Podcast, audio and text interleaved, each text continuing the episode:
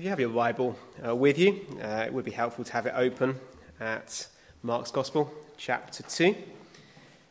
And as I said, uh, in this chapter, we are introduced uh, for the first time in Mark's Gospel to Jesus' main enemies, uh, the Pharisees.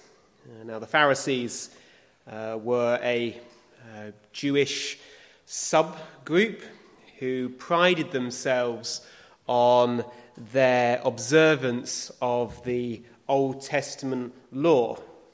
Uh, they considered themselves, and others who looked at them considered them to be the holiest and most righteous of all the people in Israel. Uh, they were uh, serious about God's word and of keeping and about keeping God's law. But we see that they were the main opponents of Christ in his ministry. And in the verses we read from Mark chapter 2, verse 13 to the end of the chapter, uh, we are given an account of uh, three occasions when the Pharisees were offended by the behavior of Jesus and his disciples. Uh, three times over, they complain to him and they um, object to the way he and his disciples are behaving. And each time, Christ defends their behavior. And he shows them that although they thought it was Christ and his disciples who were in the wrong, actually it was the Pharisees themselves who didn't see things right. Uh, it was they who were sick and not Christ and those who followed him. Uh, for example, they complained, first of all, that Jesus and his disciples ate with sinners. But Jesus showed them that it was their hearts which were sick. Uh, they didn't love as they should. Uh, next, they complained that Jesus' disciples didn't fast like they and others did. But Jesus shows them that their eyes were dim. Uh, they could not see very well. They did not understand that the situation had changed. And lastly, they complained that the disciples didn't keep the Sabbath day rule clearly written in God's word, that they didn't keep it correctly. But Jesus shows them that their ears were sick, uh, that their ears were blocked. They couldn't hear Scripture very well. Uh, and in each of these ways, Jesus shows the Pharisees how the problem lay with them. Their hearts were sick, their eyes were sick, and their ears were sick. And that's really where we want to be going this evening, just looking at each of those areas how each of these objections of the Pharisees, far from showing where Christ was wrong, actually demonstrated their own sickness. Uh, so let's look at the first instance. We can find this in verses 13 to 17. And we're told in verse 13 that Jesus went out again by the sea, and all the multitude came to him, and he taught them and he passes by a tax booth. Now, presumably, from this passage, it seems that in the area there would be these places of custom where the tax collectors who were hated by the Jews, and understandably, I think none of us has any great love for tax collectors, but it's necessary, but none of us like it. And that was especially the case in the time of the Jews because their rulers were the Romans. And the tax collectors had to work for the Romans. And tax collectors were despised by the Jewish people. They were seen as sellouts, as traitors, and often they were dishonest, as we learn from Zacchaeus, one of the characters uh, in Luke's gospel. And yet, as Jesus walks by this tax booth and sees the tax collector Levi sitting at it, he says to him, Follow me. And we're told that Levi gets up and he follows Christ. Just on the side, by the way, this is something that Jesus does all the time. Not just in the Gospels, but every day today as well. Uh, Christ delights to call people who you don't expect. Uh, we sort of naturally think that uh, Christ uh, saves people like uh, sweet little Miss Smith who works in the charity shop and perhaps um, does many good and kind things to those around. But then God goes and saves a Saul of Tarsus as he's en route to slaughter a group of Christians. Uh, Christ doesn't save those who we always expect him to save. Um, and it was like that here. Uh, he sees this tax collector who many of the other Jews would have passed over on the other side and would have had nothing to do with him, but not Christ. He calls to him and he says, Come, follow me. And Matthew does. He obeys. He leaves a tax booth and he follows Christ. And we learn in verse 15 that he invites Jesus to his home. And not just Jesus, he invites um, a lot of his tax collector friends to join them. And they all have a meal in Levi's house with Jesus and his disciples and all these tax collectors and sinners, as they're described in verse 15. Jesus accepts the invitation. This is where the Pharisees get offended. The Pharisees do not like the fact that Jesus is willing to associate with tax collectors and sinners. And the reason was simple uh, because the Pharisees believed that God's hatred of sin, which is so clear in the Bible, his hatred of sin meant that sinners must be avoided like the plague. Sin is so evil, we must keep our distance from sinners or those they decided were sinners. And so when they saw Jesus associating with them, eating with them, these people they deemed to be sinners, they assumed that he must be one as well. Now, to be absolutely clear, uh, both the Pharisees and Christ agreed that sin is evil, that there is no excuse for sin, and that sin deserves the righteous wrath of God. The Pharisees and Christ were completely agreed on that. Where they differed was how they responded to sinners, therefore. The fact that sin was bad caused the Pharisees to withdraw from all the people they thought were particularly bad sinners.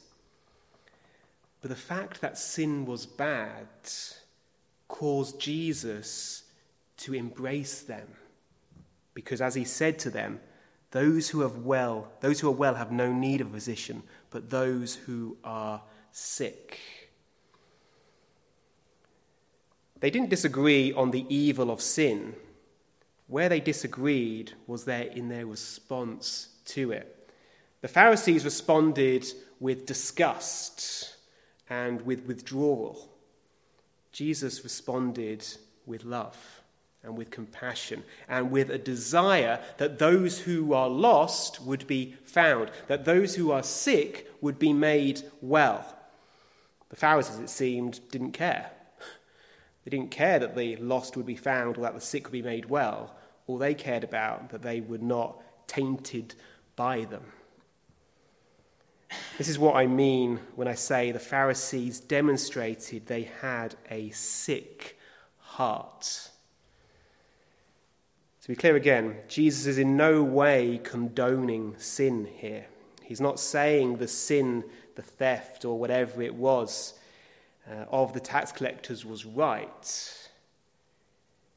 Nevertheless, he was saying they need a savior, and he wanted to be their savior. What does it say? Jesus says, I did not come to call the righteous, but sinners to repentance. Jesus didn't want them to stay as they were.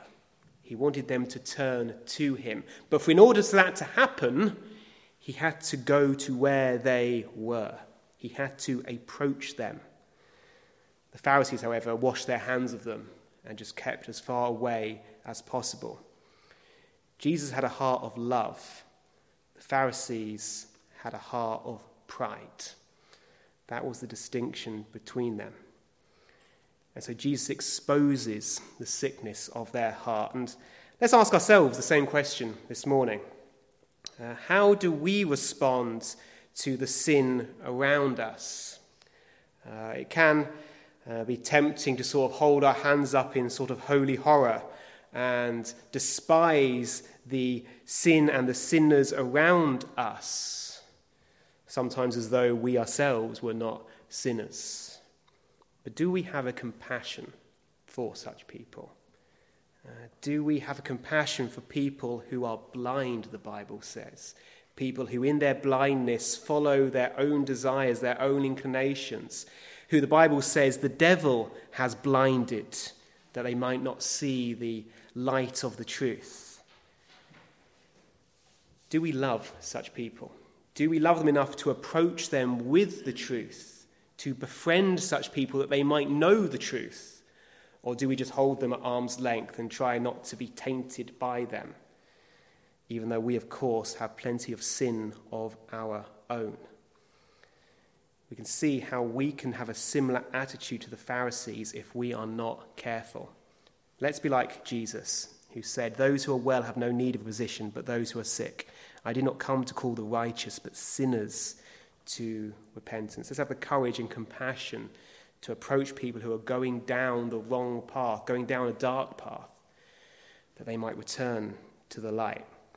But that leads to the second uh, criticism the Pharisees had of Jesus.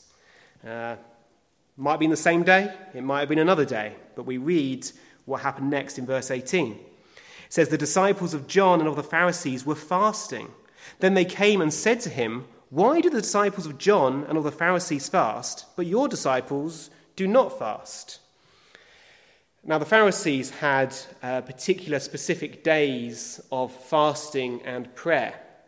And it's worth mentioning that, uh, as far as I've been able to discover, the Old Testament uh, does not command a particular time of fasting except on the Day of Atonement for the Jews. On the Day of Atonement, they were required to fast, uh, but otherwise, it was a, ch- left to the choice of the individual.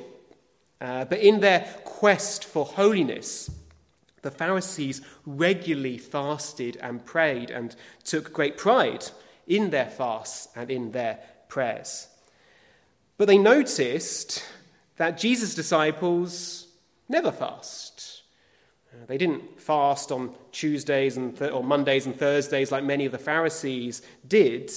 Uh, they didn't at all. And the Pharisees, uh, eager to find any fault they could with Jesus because they were jealous of him, they point this out. And they say, Look, your disciples, they do not fast implying that something is wrong with his teaching. They hated Jesus so much they were looking for anything to pin on him. It's very easy to do that, by the way. Uh, it's very easy to see people who we are suspicious of, uh, people who, for whatever reason, we dislike, and then we look for things to justify our suspicion. Uh, but that's obviously getting things the wrong, wrong way round.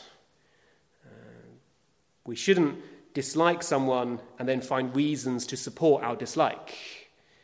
Instead, we should go to God's words, listen to the things which God hates, uh, learn what it is that God condemns, and then live accordingly and not find reasons to dislike those who we simply dislike for other reasons.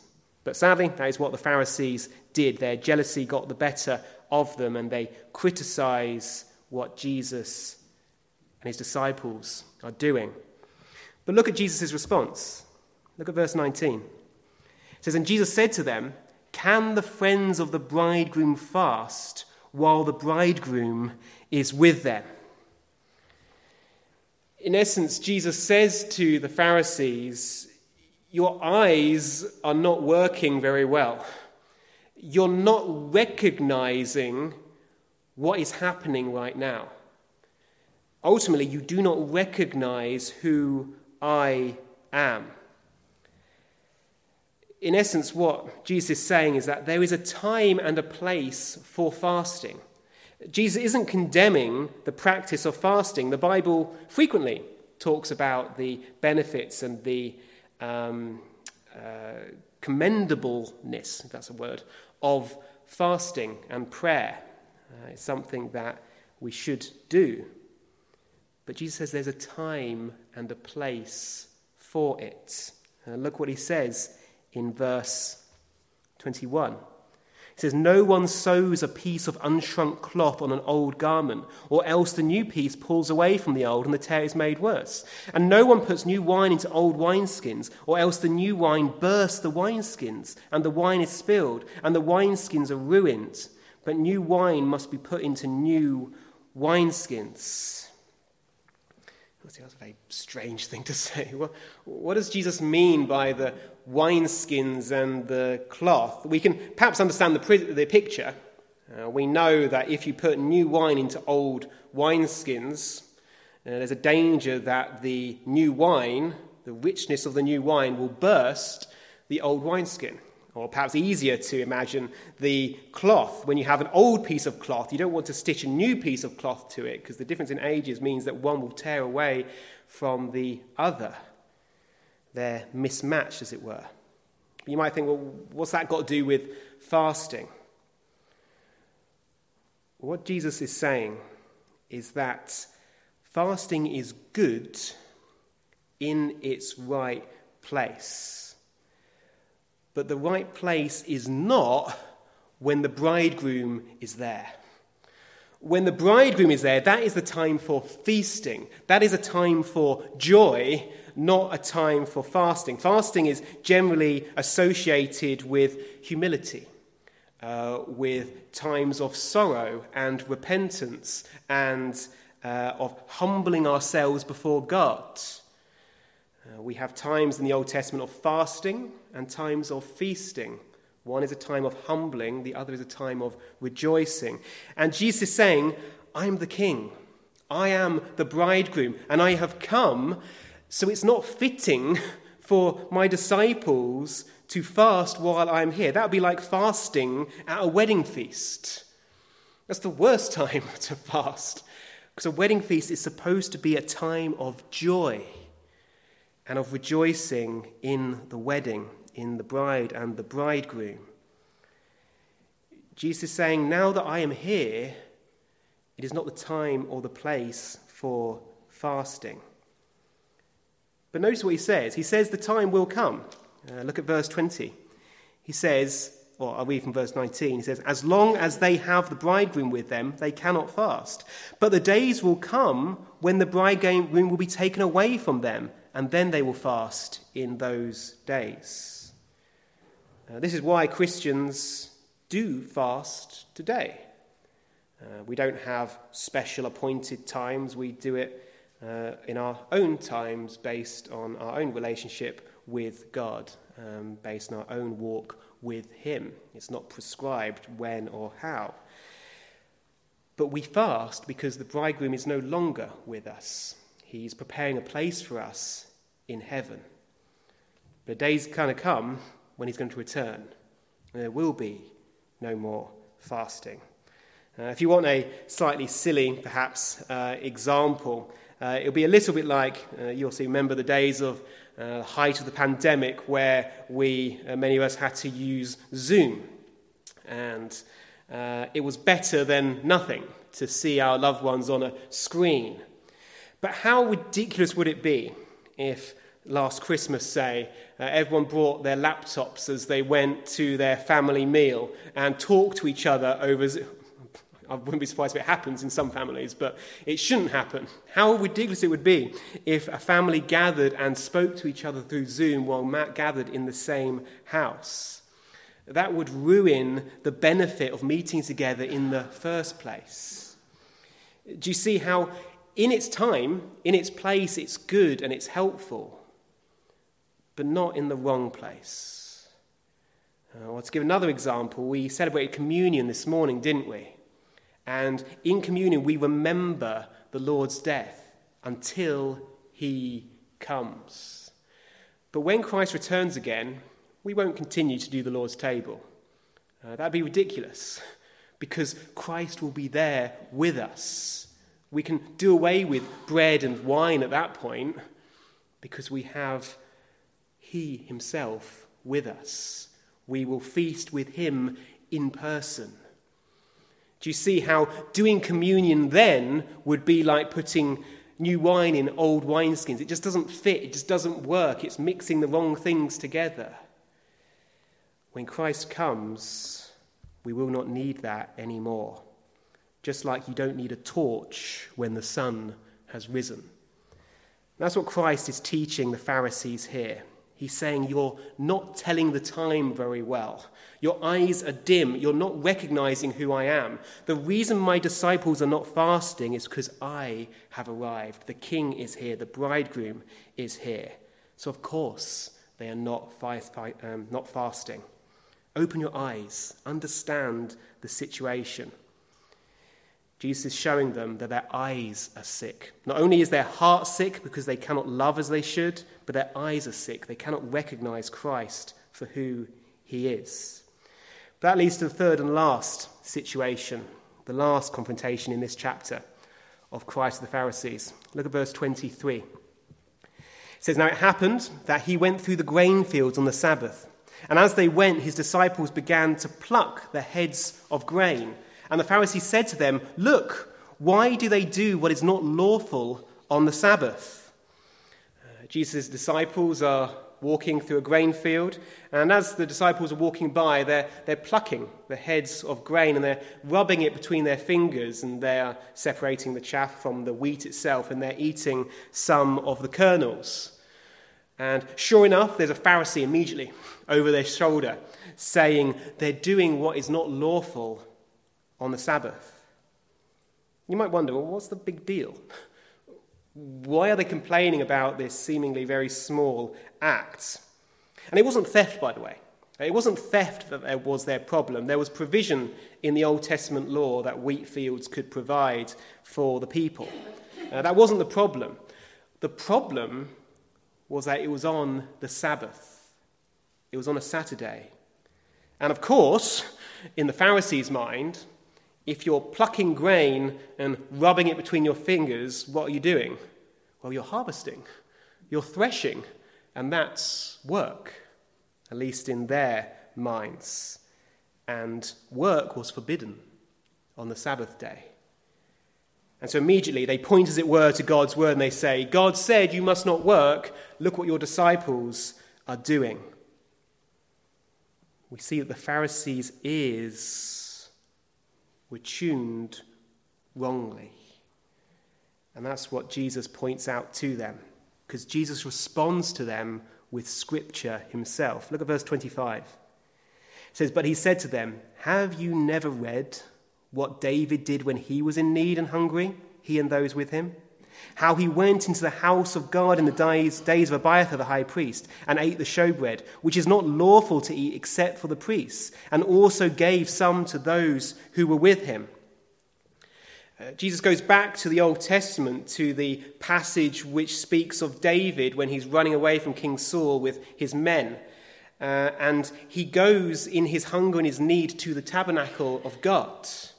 And in the tabernacle, there was the showbread which was put in the temple, and it was supposed to be only eaten by the priests. Uh, it was there to sit on the table, and then when the day was ended, then the priests could eat from the bread, but no one else. But David and his men are hungry. They've been traveling, they're running away from King Saul, and in their need, they come to Abiathar, the high priest. And Abiathar gives them of the showbread. He gives them this bread which was reserved for the priests. But he's not condemned for it, he's not judged for it, because that high priest understood the spirit of the law, even though he was breaking the letter of it. God never intended that law of the showbread to mean someone else starves. Uh, God says that the second greatest commandment is to love your neighbor as you love yourself, and all the other commandments flow from that. So it would be nonsense if, in an effort to obey this ceremonial command, they neglected the greater command to love your neighbor as yourself. And Abiathar understood this. He understood the spirit of the law even as he broke the letter of it. Sadly, the Pharisees uh, got so caught up with the minutiae of God's law and the, the little words that they missed the spirit of it. They missed the heart that lay behind God's commands. And it can be easy to do that, surprisingly easy to do that. I think I've shared this story before. I'm not sure if it's true, but it might be. Uh, it could well be. Uh, the story of some monks who used to follow the practice of their old master. And with awe each morning, they would see him uh, lay a saucer of milk on his windowsill before he began his morning prayers. And so great was their reverence for their master that his disciples decided to do the same thing. And before their prayers, they would lay a saucer of milk on their windowsills. And this uh, ritual continued long after the old monk's death. Uh, eventually, people started to wonder why do we lay this saucer of milk on the windowsill? And it was discovered that the old monk had had a pet cat who had long since died, and the saucer of milk was for his cat. It had nothing to do with his devotion to God. But in misguided zeal, his disciples had taken that tradition, as it were, of his and had made it into a law of their lives because they had missed the purpose behind it. Now, that's a silly example, but it happens more often than we might think, uh, where we attach uh, great significance to certain outward acts which God never commanded, and yet forget the heart which God truly cares about. That we love God with all our heart, with all our soul, with all our mind, with all our strength, and love our neighbor as ourselves. That's the beating spirit behind all God's commands. But the Pharisees, they couldn't hear it. They couldn't hear God's word properly. They knew these laws, many of them off by heart, and yet they missed the wood for the trees. They thought their ears were finely tuned, but they concentrated so much on the individual notes they failed to hear the broader symphony. They thought they saw better than anyone else. They thought they heard better than anyone else. Yet they failed to see the Messiah when he came.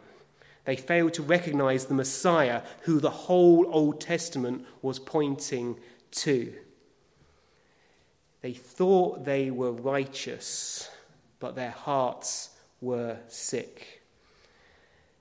And that sums up all of Christ's dealings with the Pharisees. And it's a warning to us today. Uh, sometimes we can think ourselves righteous. Sometimes we can think ourselves holy. Sometimes we can think that we've got everything sorted and taped up, and yet miss what God is truly saying to us.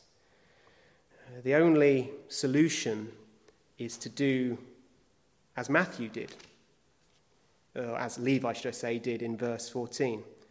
When Christ said, Follow me, he stood up, arose, and followed him. The only way we can truly know how we should live is at the feet of Christ, humbly listening to him, not like the Pharisees criticizing his every action, but instead learning from the Master. And trustfully, uh, as we continue through the book of Mark, we will do just that.